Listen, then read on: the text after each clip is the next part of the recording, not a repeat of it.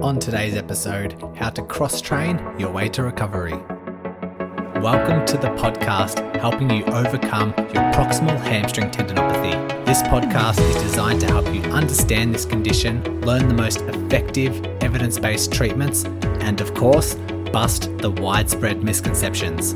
My name is Brodie Sharp. I'm an online physiotherapist, recreational athlete, creator of the Run Smarter series, and a chronic proximal hamstring tendinopathy battler. Whether you are an athlete or not, this podcast will educate and empower you in taking the right steps to overcome this horrible condition. So let's give you the right knowledge along with practical takeaways in today's lesson.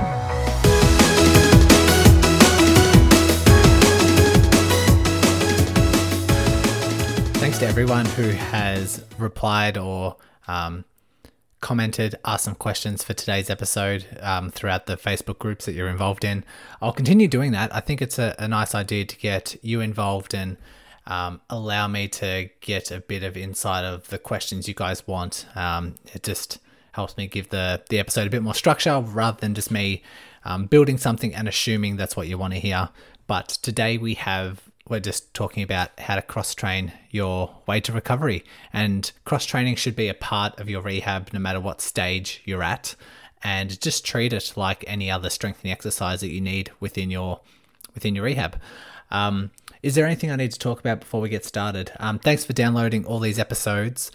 I highly recommend if you haven't listened to all of them, please go back and start listening from episode one. You do need to understand all of these episodes, not just the ones with the catchy titles or the ones that you feel um, you might be more interested in. It's designed in a way that you will to get full advantage of your recovery and make sure there's no missing pieces or gaps within your rehab. Uh, you kind of need to listen to all of them. I know it's a bit of work, but um, overcoming this is going to be tough work. So, um, right. Also, yes, I'm going to um, remind you if you know someone who has proximal hamstring tendinopathy and you are finding a lot of benefit from these episodes, please um, give a shout out, recommend the podcast. It's how people get how this gets discovered in the first place. Um, so thank you for that. Okay, everything we will discuss today will just depend on your level of tolerance. We're going to dive into several different types of cross training. We're going to do swimming, elliptical, cycling, strength training. And uh, let's just say, like um, cycling, it's going to depend on your current level of tolerance because let's just say cycling might be fine for others, but not for you at this current point in time and it, it will depend on two things. One, the sensitivity of the hamstring in the moment. You might be having a sensitive, like, couple of days that it can't tolerate certain levels of cross training. And just depends on your level of tolerance, like how far into your rehab stage are you? Um, have you done much work into compression? Have you done much work with heavy weights? Have you done much work with power? And the best way I can describe it is you need to think of all these activities, just like you're running, just like you're sitting, just like your strength exercises. They're all on this spectrum, they're all on this scale. And depending on your level of, um, your current level of tolerance, some things would be good for your hamstring, whereas um, if someone else has a proximal hamstring tendinopathy, at that point in time, it might not be a great option for them. And so let's just say if we're using running as an example, there are certain modifications, certain variations, certain tempos, certain speeds that we can modify and adjust that might fall into a you can currently tolerate or it might fall out of you can you can't tolerate. So that's the best way I can kind of start off this um, this program because I don't want you to say cycling is bad, let's not do it, or um, elliptical is good, let's add that in. It will all just depend on your current level of tolerance because there might be a hamstring out there where currently cycling is quite bad for it. It will cause a significant flare up. However, if you do the right baseline strength, if you do the baseline like building into compression, and you can actually start tolerating levels of cycling, then adding in cycling actually might be an advantage for you for your rehab. And so there could be a no, there could be a yes, there could be a bad, there could be a good. It just really, really depends. Uh, keep that in mind. So, we're going to start our, our first one with talking about cycling. And Tori asked her question. There was a couple of um, a couple of questions around cycling, but Tori asks, "Is cycling like spin classes okay? Um, if so, should I focus on staying out of the saddle to avoid aggravating the area? Um, cleats with compressive forces, or creating compressive forces, not cleating, um, creating compressive forces. This will all just depend. Um, so I've got a couple of dot points here that I want to talk about cycling.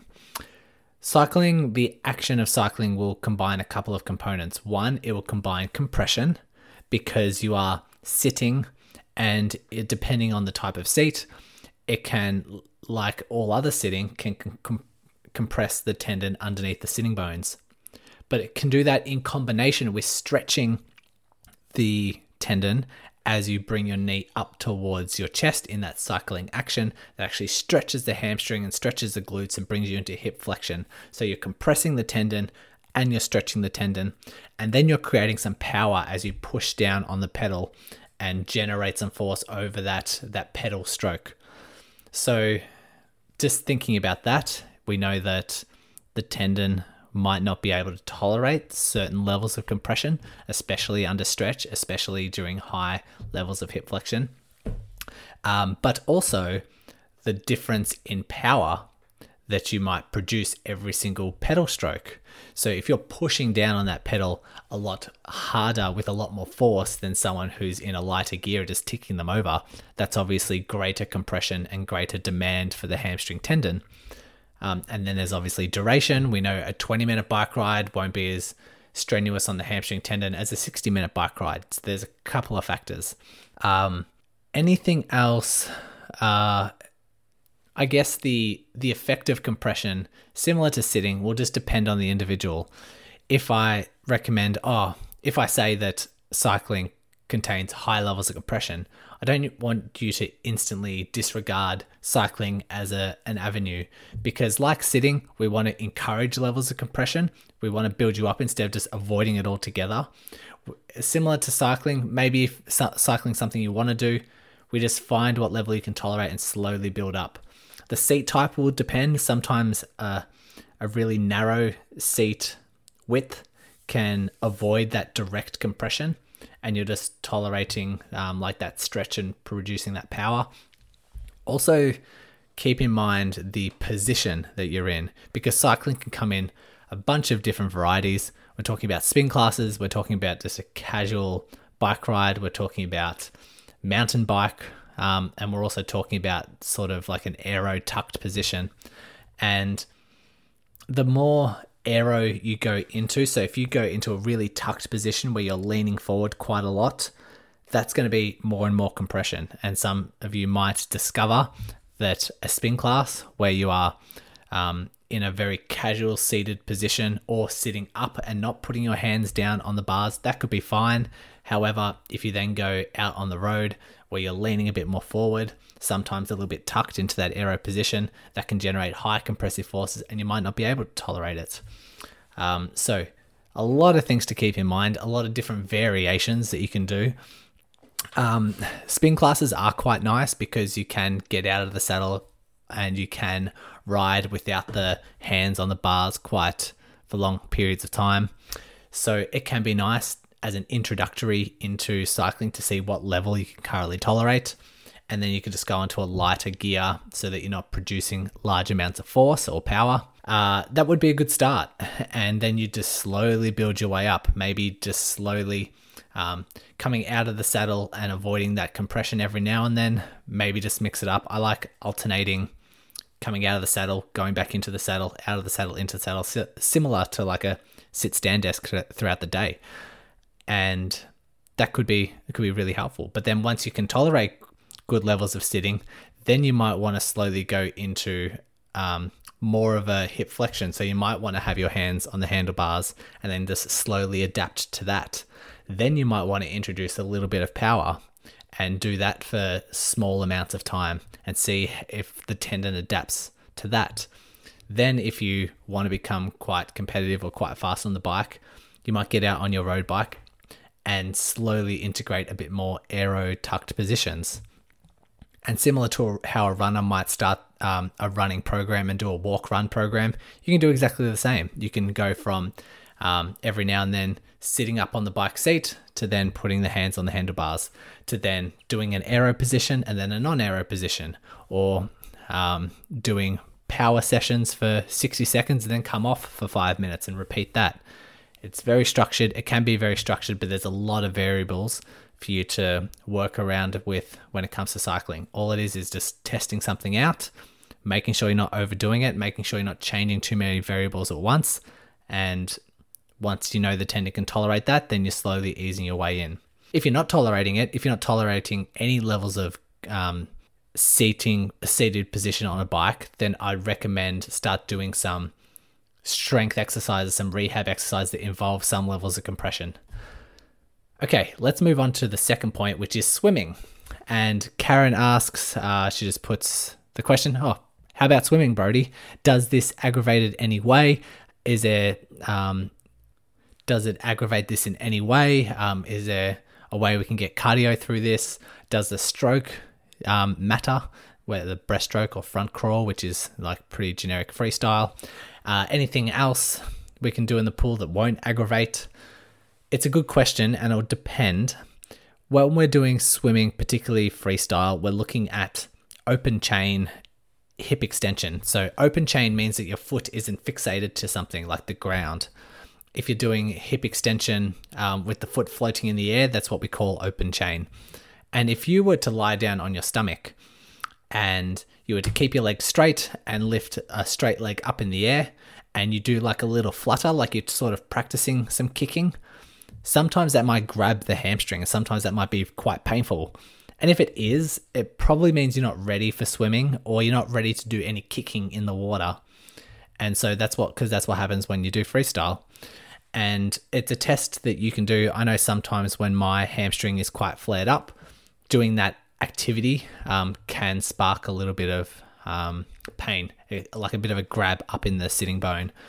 But I still swim regularly. I just make sure that my tendon is quite settled before I do my swimming, or I focus on not kicking as hard, which triathletes tend to do anyway because it's the only leg where you just have to use a lot of arms.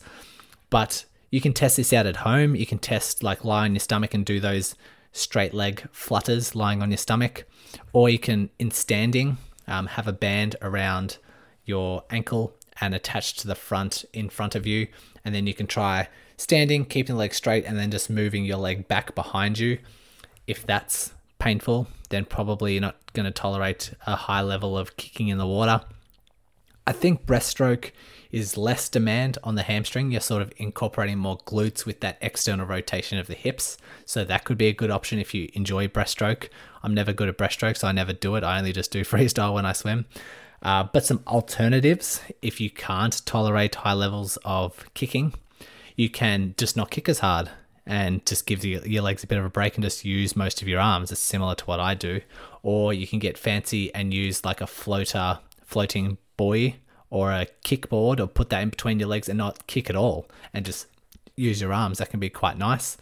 Um, and you can still get a good cardio workout. Swimming is great for your cardiovascular system, so probably something to keep in mind. But if you cannot tolerate high levels of this open chain sort of stuff, then um, you might want to do some rehab exercises for it. So, like I described with that TheraBand in standing, that might be part of your rehab exercises and incorporating a little bit more speed, trying to flick um, back with the TheraBand quite quickly. And once you build up and tolerate and adapt to that exercise, then swimming shouldn't be an issue.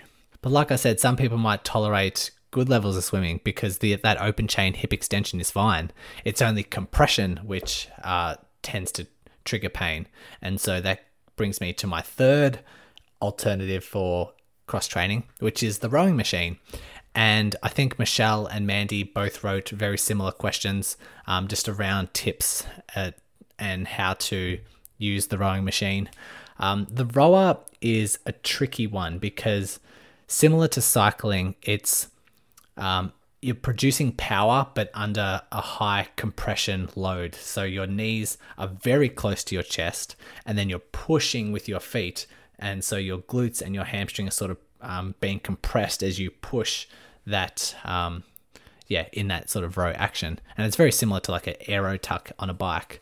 But this might be very good for you. Let's just say if you're at the end stage of rehab and you're tolerating high levels of compression and you want to continue testing out that hamstring, you want to continue adapting that hamstring to more and more compression, then at the end stage of rehab, a rowing machine might be very good for you or very beneficial for your recovery. So, something to keep in mind, but you need to be able to tolerate it first. Tips around uh, rowing. So, if you can't, if you're struggling to, if you enjoy the rowing machine and you're not tolerating it right now, then you need to start tolerating higher levels of compression. So I'm talking deadlifts. So doing some, say, half deadlifts with weight and seeing what weight you can tolerate. And then as you want to progress and as you want the tendon to get stronger, you want to progress to doing full range deadlifts. Um, so going more and more into compression. And then you might want to, once you're doing quite heavy deadlifts through full range, you might want to elevate that or challenge you more to do something with a bit more speed or a bit more power, which would be like kettlebell swings, which is kind of like that deadlift action as the kettlebell's passed underneath you. And then you're producing a lot of force under compression as you swing that kettlebell into the air.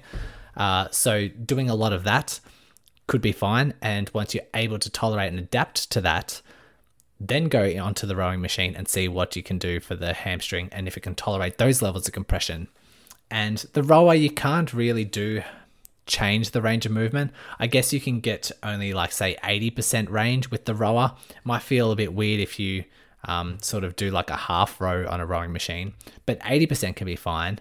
And then you might want to move into 90% and then 100% range of movement. Um, those are big differences. So, because you're under just more and more compress- compressive load. And yeah, also consider the speed and the watts that you generate when you're on the rowing machine because you might have the same level of compression, but how fast you push off those foot platforms and produce force um, could be like if you to go slow, even if it's the full range, if you were to go slow, your tendon might be able to tolerate it. If it's a very fast, very powerful row, it might not be able to tolerate it. So we are testing and tweaking and paying attention, listening to your body along those lines.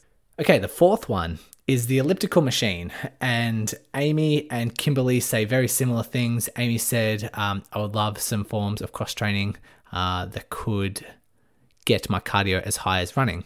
The running elliptical is the only one that I found. Kimberly, is the elliptical machine okay? I have, uh, is it safe to run on flat ground? I'll, we'll talk about running in a different episode, Kim. So um, we'll just talk about the elliptical for now and like running variations is on my list of episodes to cover. So um, keep that in mind. The elliptical machine, so or the cross trainer, what some people like to call it. Uh, I haven't had much experience with the elliptical. I've only just been on it for a couple of seconds. I remember once at uni, I just tried it out, but haven't been on it since. Um, but I recommend it based on what I know of the elliptical and based on like the, I guess the biomechanics of it. You it doesn't require a lot of demand. It's almost similar to walking, but you're pumping your arms a bit more, you're using your core and your body a little bit more. Um, but this doesn't, it seems to be quite gentle on the legs, definitely compared to, say, swimming, rowing, and cycling, all the other ones that I've gone with so far.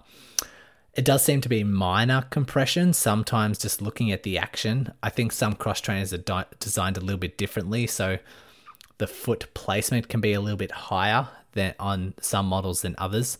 But if it is minor compression and you can't tolerate that minor level of compression, um, so let's just say you can't, it's sore to go upstairs or if it's sore to go uphill, you can always just use your arms on the elliptical trainer. You're not working the legs as hard. So that's a really nice option. Uh, something I would recommend to test out as a cardio option if walking, hiking, isn't really um, tolerating those sort of activities very well. Um, so yeah, uh, I think it's a, really good starting point. And we do want some cardio options because we want to feel good. We want to feel like we've had a bit of a workout. We don't want to feel like we're getting lazy and putting on weight and not having a cardio alternative once we're, you know, we have a very irritable hamstring. Um, so yeah, get, gets my approval. But like anything, we want to see that we can tolerate certain levels of power, certain levels of resistance under a certain level of time. Once we know we can tolerate that, then we slowly build up from there. My last one is gym exercises. So we're looking squats, lunges, jumps, uh, those sort of things. And Kate asked a very nice question. So squats, lunges, and jumps, including squat jumps and lunge jumps, are amazing for getting the heart rate up and the and is good lower body workout. But I know I should avoid them. Can you suggest other proximal hamstring tendinopathy friendly exercises that are a bit more bouncy than bridges? Uh, I'd actually kind of disagree with you, Kate, when you say that I know I should avoid them, because I see this, I see this belief a lot, and it's the belief of you've done something in the past and it's flared up the hamstring, and therefore you just disregard and say, no, I, I can't tolerate that, I can't do it. Let's just avoid that and let's do something else. But it's let's try and um, switch our attitude to okay, I can't tolerate it right now. It has flared me up in the past, but let's build up the tolerance so that I can build that up in the future. And so when you say you should avoid squats, lunges, jumps, I'd say just build up the tendon enough so that you can tolerate squats, lunges, jumps, and even just, um, you know, squat jumps or lunge jumps, those sort of things. So, this is where we need to be quite creative, and you might need a little bit of guidance because there's no one straightforward answer of whether it's good or bad because we need to find out your level of tolerance. So, squats, lunges, deadlifts, they're all good. They're all good exercises for building up levels of compression so you can tolerate more levels of compression, for just building up speed, uh, building up strength, I mean. But it all just depends. Depends what weight you need to start with, depends what reps you need to start with, depends how fast you do that exercise. These will all just depend on the demand of the hamstring that we want to generate. And so, um, you need to tolerate high levels of compression before doing um, some speed work. So if we're looking at jumps, if we're looking at squat jumps, if we're looking at lunge jumps, you should be having a good level of baseline strength and a good level of baseline of tolerating compression before we even talk about power. And so squat jumps generate a lot of power, generates a lot of demand through that tendon. Therefore, we need to have a good baseline. And uh, yeah, we just want to make sure we have a good foundation. You can even, if you return to say squat jumps, we can do half speed. So just try not to jump as high or maybe get a shorter box to jump onto. But we can also do half range. So the squat down before you jump up can be half range or um, and then we can progress to full range. So it all just depends. That's why I said at the start, it, you kind of need to be creative. We need to kind of find your baseline we need to kind of change one variable at a time. That be the the weight that you hold, the range of movement that you go through, the speed that you generate. Um, yeah, a lot of factors, but hopefully that provides some sort of clarity. If anything, like all these, we just test it out, test out one dosage, see how you feel, and then just move on from there. And I'll probably be repeating myself because I've discussed this several times on different episodes. Um, it can be a little bit sore during the exercise. It could be like a maximum four out of 10 pain, but we want to make sure that there's no significant flare up um, afterwards or the next day. It should be settled down by the end of the day. Um, otherwise, we know that we've done too much. So that's it. Um, my key takeaways. Oh, I'll do a bit of a recap. So one, cycling does tolerate, it does generate high levels of compression and force, but we can monitor those with, say, sitting up on the seat, with um, uh, getting out of the saddle and start cycling out of the saddle, and then just slowly tolerating more compression, more power as we lean more forward and generate more force through the pedals. Swimming, if you can tolerate open chain hip extension, so sort of that kicking back kind of action, swimming can be good for you. If not, then you can just not use your legs as much and incorporate open chain hip extension into your rehab exercises with some therabands, those sort of things.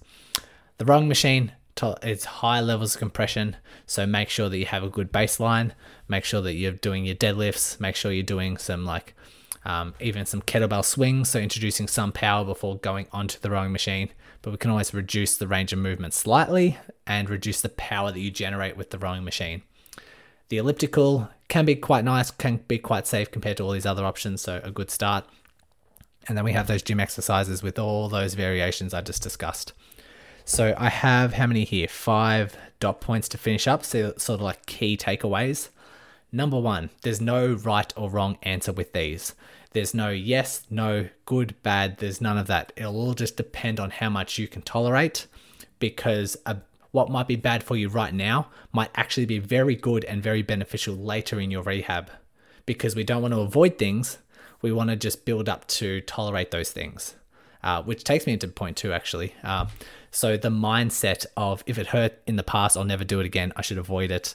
That's uh, a mindset that we need to overcome, and we need to have more. We need to be liberated. We need to have more freedom. We need to have more control that we can build up and start tolerating what has flared you up in the past. I know it's scary. I know it's scary to stretch a tendon under load. Um, this is where some reassurance might be needed, a bit of coaching, um, or your health professional to let you know it's okay.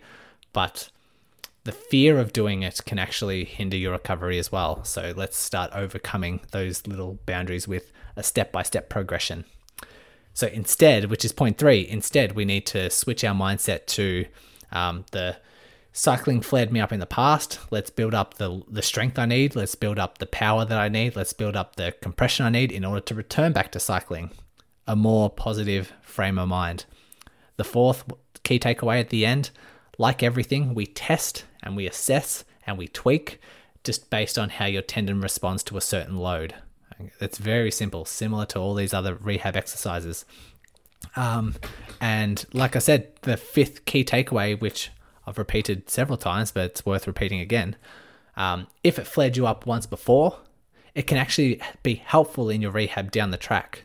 So if deadlifts once flared you up, we just need to prepare you for low level deadlifts and then build on those deadlifts later down the track because that can build up so much strength, so much compression.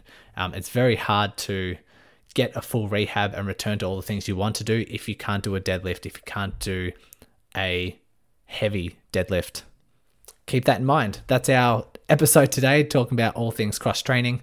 Um, sometimes you do need a bit of insight around the biomechanics or the intensities, which is why a coach or some sort of PT, um, personal trainer guidance can be really helpful. Uh, but keep that in mind if you're really struggling with some routine, if you're really struggling with trying to be consistent, if you're really struggling with understanding these variables, um, then find someone who can help you. All right, that's all for today, guys. Um, next up, I'm going to be adding some Shockwave episodes. Whether I combine it into one or split into two, I still haven't decided yet, but that's in the pipeline very soon. So look forward to that. We'll catch you next time. Thanks once again for listening and taking control of your rehab. If you are a runner and love learning through the podcast format, then go ahead and check out the Run Smarter podcast, hosted by me. I'll include the link along with all the other links mentioned today in the show notes. So open up your device, click on the show description, and all the links will be there waiting for you. Congratulations on paving your way forward towards an empowering, pain free future. And remember, knowledge is power.